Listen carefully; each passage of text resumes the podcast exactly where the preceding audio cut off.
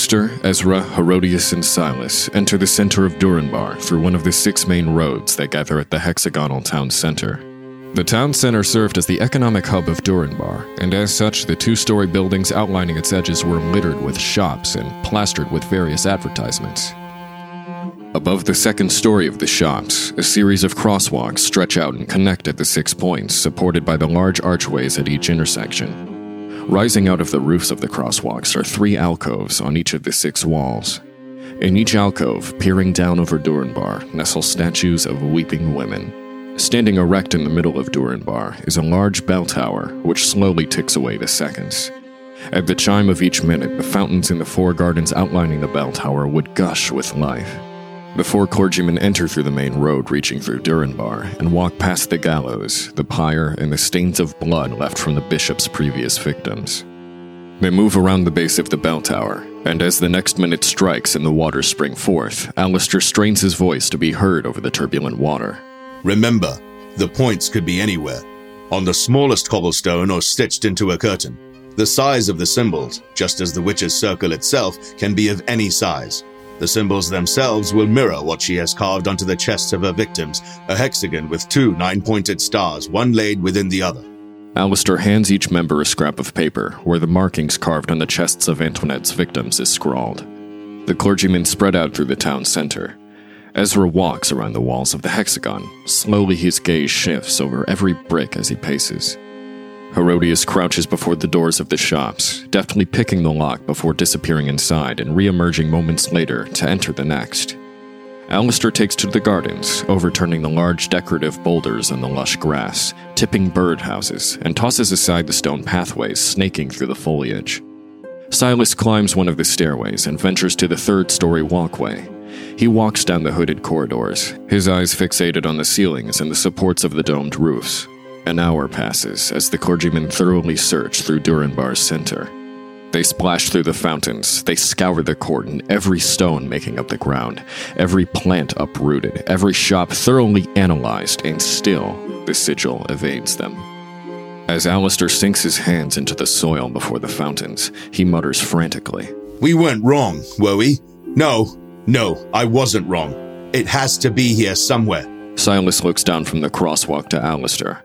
His brow furrows in worry as he watches the man turn over piles of dirt in his fervent searching. As he lowers his gaze to look down at him, Silas starts and quickly looks directly across him, his gaze resting on the statues. Quickly, Silas shuffles down the stairs, over to the bell tower, and ascends to its peak.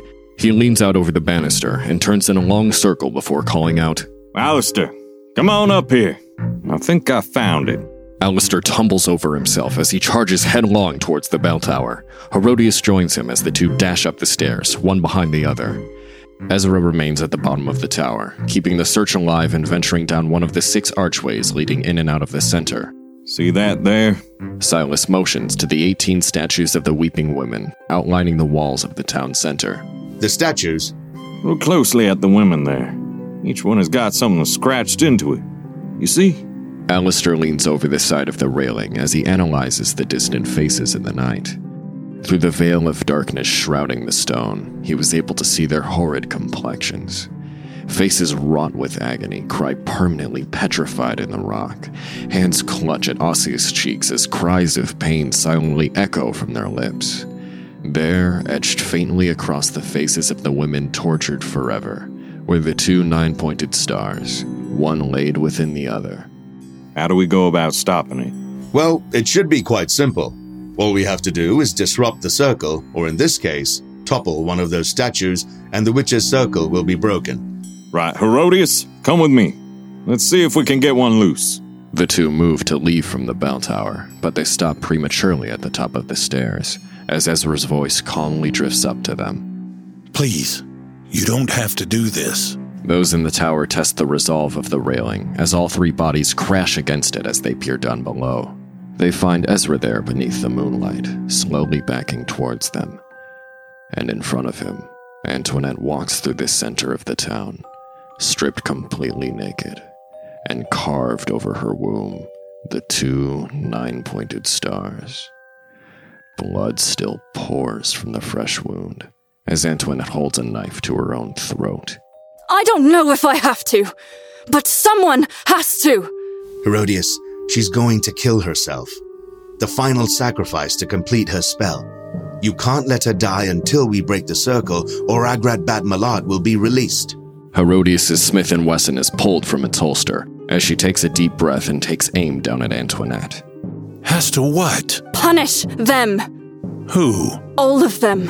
Every last one of them must pay the price for what they did to us. My husband did. Anton Pfizer did. Stefan Rayner did. Miklos Ebner did. Maya Fink did. Bernard Haas did. Fido Wessinger did. And Victor Eder did. And once I am done, Jakob Bielik will.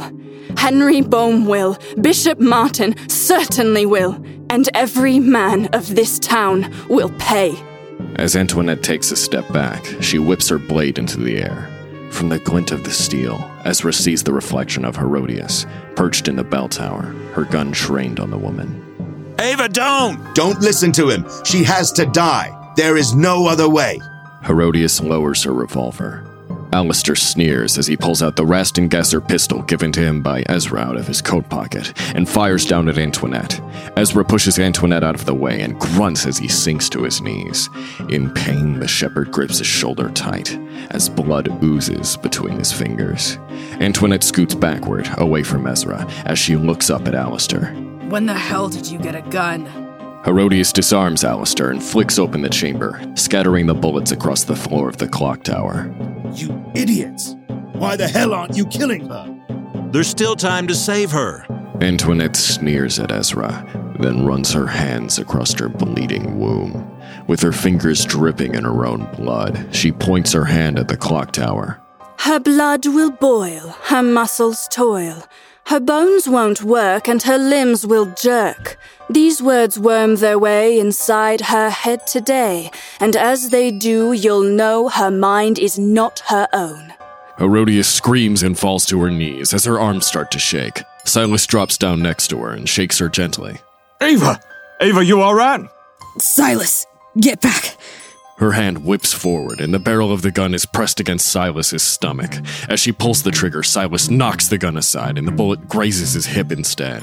He lunges forward. Herodias knocks his hand aside and closes the gap, placing the gun against his chest. With his other hand, Silas grabs the chamber of the gun, and his fingers deftly flick it open before he kicks the gun from her hand. As it sails through the air, the shells glide from the chamber and mix with Alistair's bullets across the floor. Alistair! You need to destroy the circle! I'll keep her out of your way! Her fist slams into the bridge of his nose, and Silas crashes against the rail of the clock tower. She throws another punch, which he ducks beneath, but as he tries to retaliate, she catches his arm and throws him to the ground. Alistair runs down the stairs as Silas rolls to his feet and tackles Herodias. He runs in the center of the town as Antoinette and Ezra wrestle over the knife. Antoinette sinks her teeth into Ezra's neck, and when she pulls back, her mouth is stained with his blood. Ezra reaches for his neck in pain as Antoinette turns the knife on herself. Alistair sprints towards the steps, and as he passes Antoinette, he slams his fist into her face. Antoinette falls to the ground before the blade can sink into her flesh. Antoinette has dominated Herodias' mind. Silas is keeping her back, but you have to keep Antoinette alive while I dismantle the circle. Alistair stumbles towards the stairs as Antoinette rubs her wound and gets to her feet. Ezra darts forward, separating the distance between the two, and scoops the knife into his hand. Antoinette snarls at Ezra as Alistair reaches the second story. It's not too late.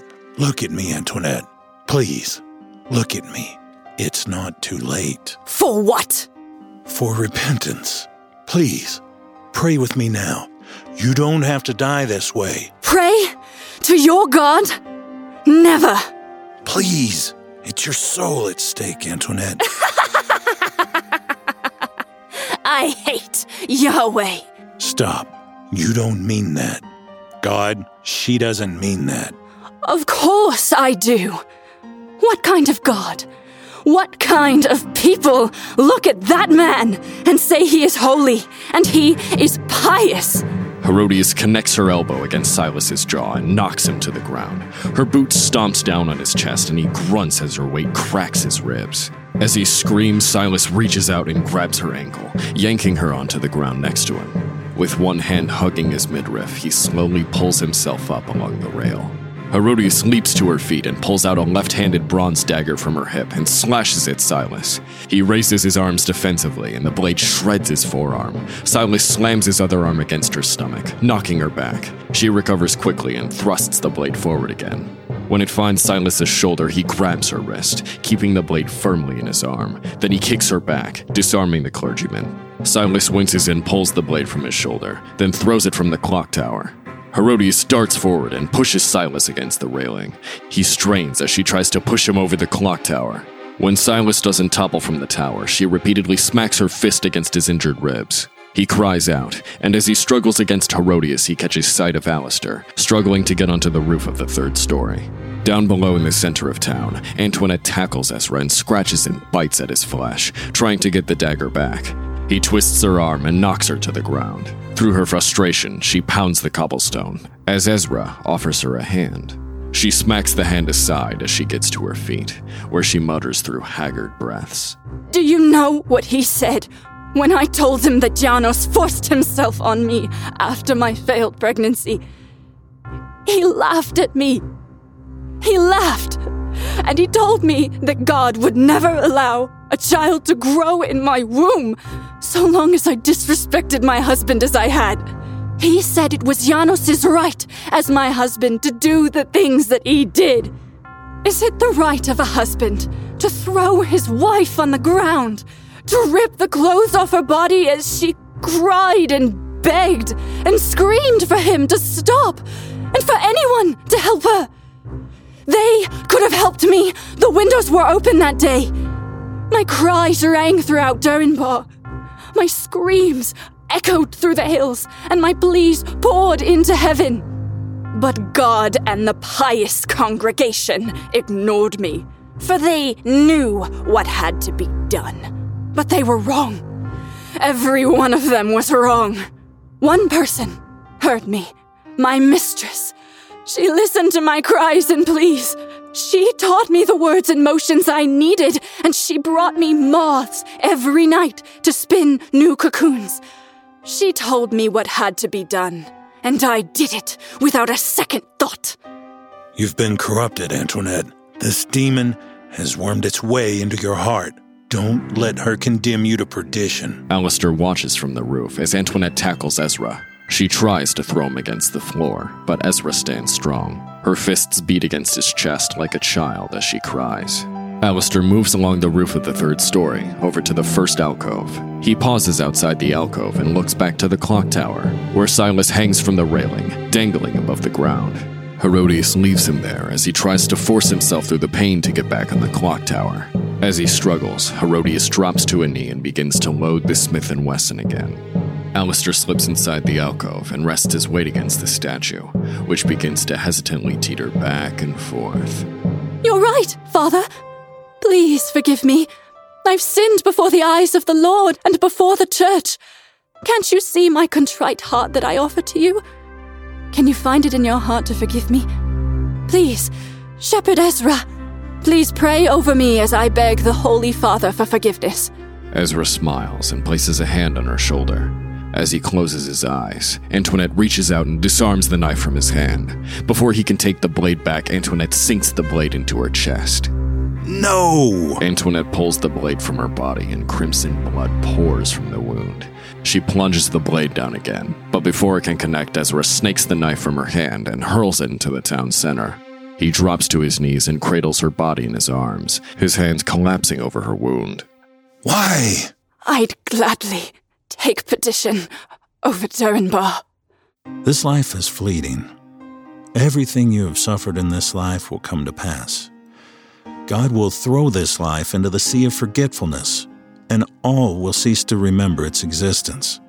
But perdition, Antoinette, perdition is eternal. Alistair strains to move the stone, but even as it begins to rock, the progress it makes towards the lip is extraordinarily slow. He plants his back against the wall instead and pushes both his feet against the statue. He groans and the statue begins to grate as it inches forward towards the edge of the alcove. Herodias, meanwhile, points two guns down at Silas. In one hand was the Smith & Wesson she favored. In the other was Robert's Rast and Gasser she disarmed from Alistair and reloaded. Before she can pull the trigger, Silas releases his grasp of the rail. The bullets cry out into the night as Silas drops and the shots fire over him. As he falls, Silas kicks his legs back and crashes into a window two stories below. Time is relative, Shepherd. We only know what days are after we lived through one. We can only measure minutes and hours after that time has ceased. You can't comprehend eternity, Shepherd. But we can. Katerina Rayner can. Paula Ebner can. Carol Fink can. Deborah Haas can. Verona Wessinger can. Katja Ida can. Nadine Bieler can. Maria Bohm can. And so can I. Because we've lived through eternity. It's when your husband wraps his arms around your throat and slams you against the wall.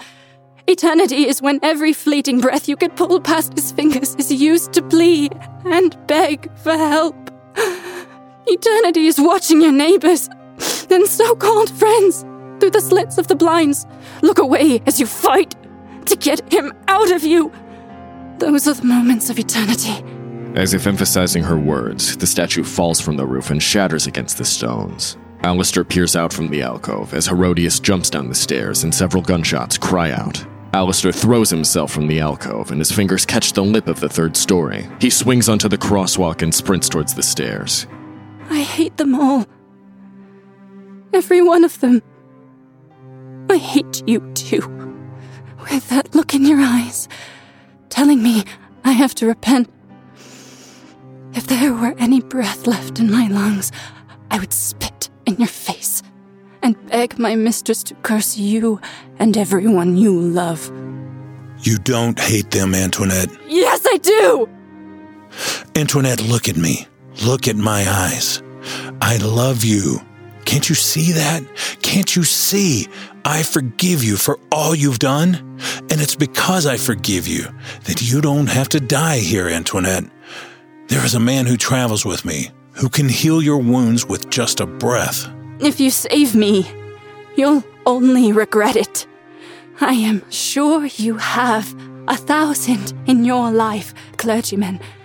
Don't let me be one of them. I choose to die here. And unlike every other man in my life, honor my wish. Then let me pray over you. I do not want your prayers. Very well, then. Let me pray that the men here will change, the women may be healed, that God will come back to Durinbar. For I assure you, Bishop Martin has made a mockery of his name, and he will pay the price. Please, Antoinette, won't you hold my hand? And listen to me when I say that, that my heart cries out for you and for every woman of this town, and that I am truly contrite that this has happened in the name of my Lord. The doors to the clock tower fly off their hinges as Silas crashes onto the ground. Silas struggles to get to his feet as Herodias grabs him by the throat, both of her guns missing from her hands, and she raises him off the ground. Silas grabs her wrists and kicks out at her, but he lacks the strength to break her hold. Ezra looks up at her, but before he can intervene, Alistair tackles Herodias around the waist and knocks her to the ground. Before he can do anything else, Herodias slips from his grasp, grabs Alistair by the head, and bashes him against the ground. Silas quickly wraps an arm around her neck and pulls her back in a tight hold as Alistair cries out, clutching the side of his bleeding head. You're too late for that. There's nothing I can do. Kill Martin. I'm afraid I can't do that. Then I'll see you soon, clergyman. Herodias pulls back her elbow into Silas's bruised side, and he cries out in pain and releases her.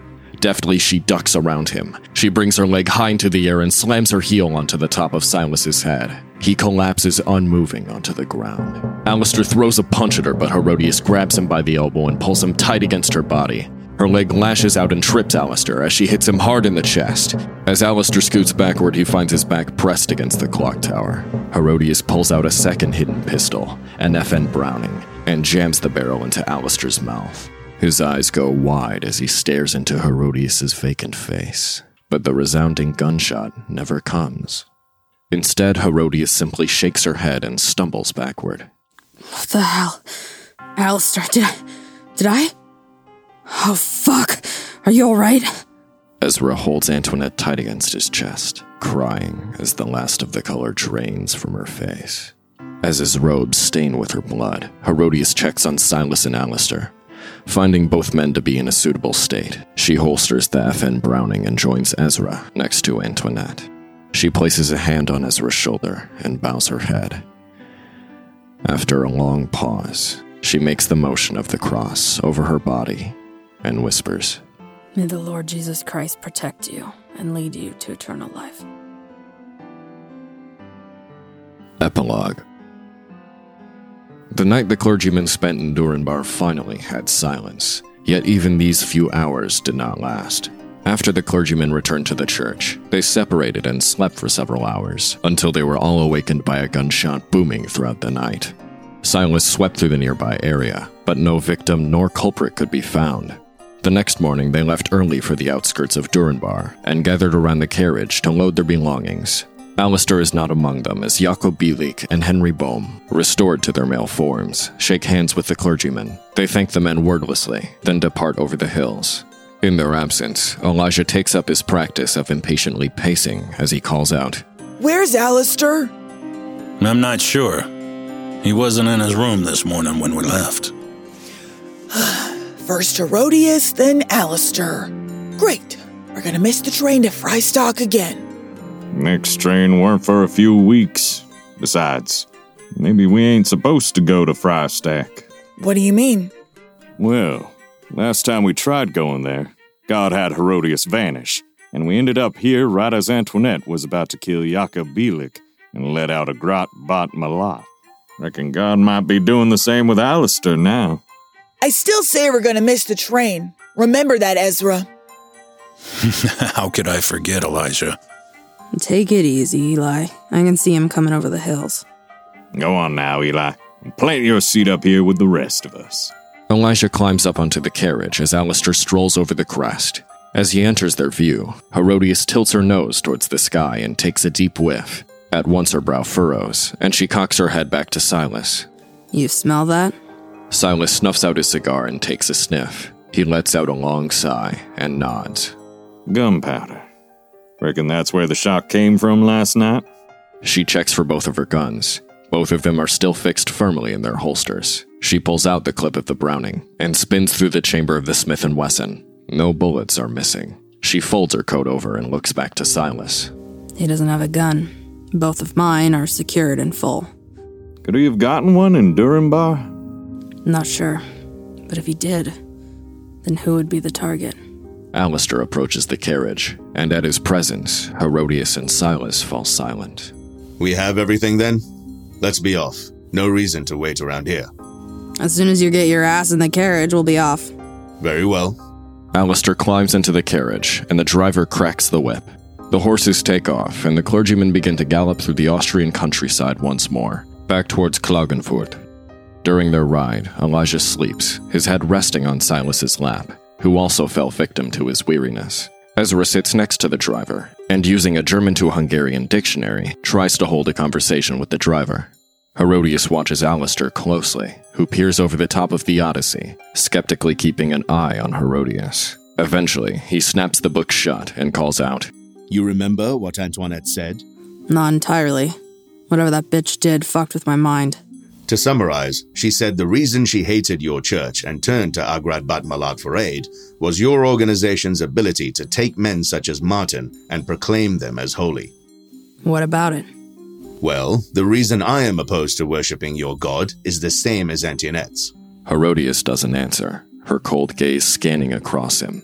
What I mean is that I want nothing to do with a church or a religion that has declared that that man is pious or fit to lead a church. Well, Ezra sent a telegram to Bassani. He's on his way there now, and within a week's time, Martin will be excommunicated. That's not good enough, Herodias. What are we supposed to do about it? Alistair is silent, looking out over the countryside. You want to know what I think? I doubt it matters. I think you're right. That man is detestable.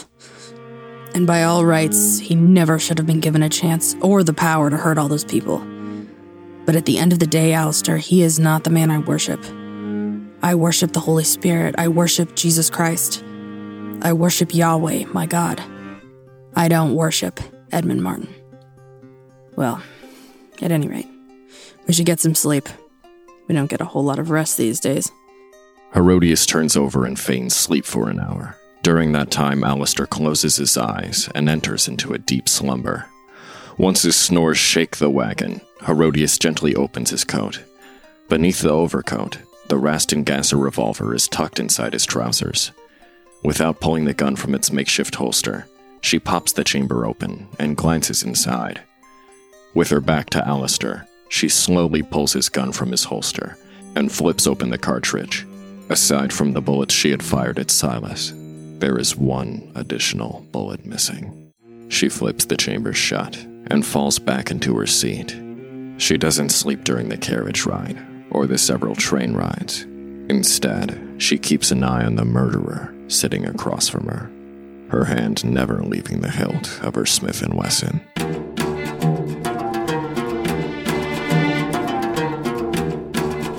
Hey, everybody, thanks for listening to The Clergyman Immortal Woman, a Leached Talent production, written and directed by N.E. Gonzorn, produced and audio engineered by James Quesada, music compositions and sound design by Maddie Gosshorn, narrated by Seth Weeks, and with voice acting by the following talented cast members. Hannah Reinhard as Herodias, Zan Kramer as Silas, Maddie Gosshorn as Elijah, Jeff Williams as Ezra. Vinay Nariani as Alistair, Ilana Hark as Antoinette. Subscribe to the show so you don't miss an episode, and leave us a rating and a review to help other people discover the show. Check us out on social media and on the web by following the links in the show description. Thanks again for listening, and keep the faith.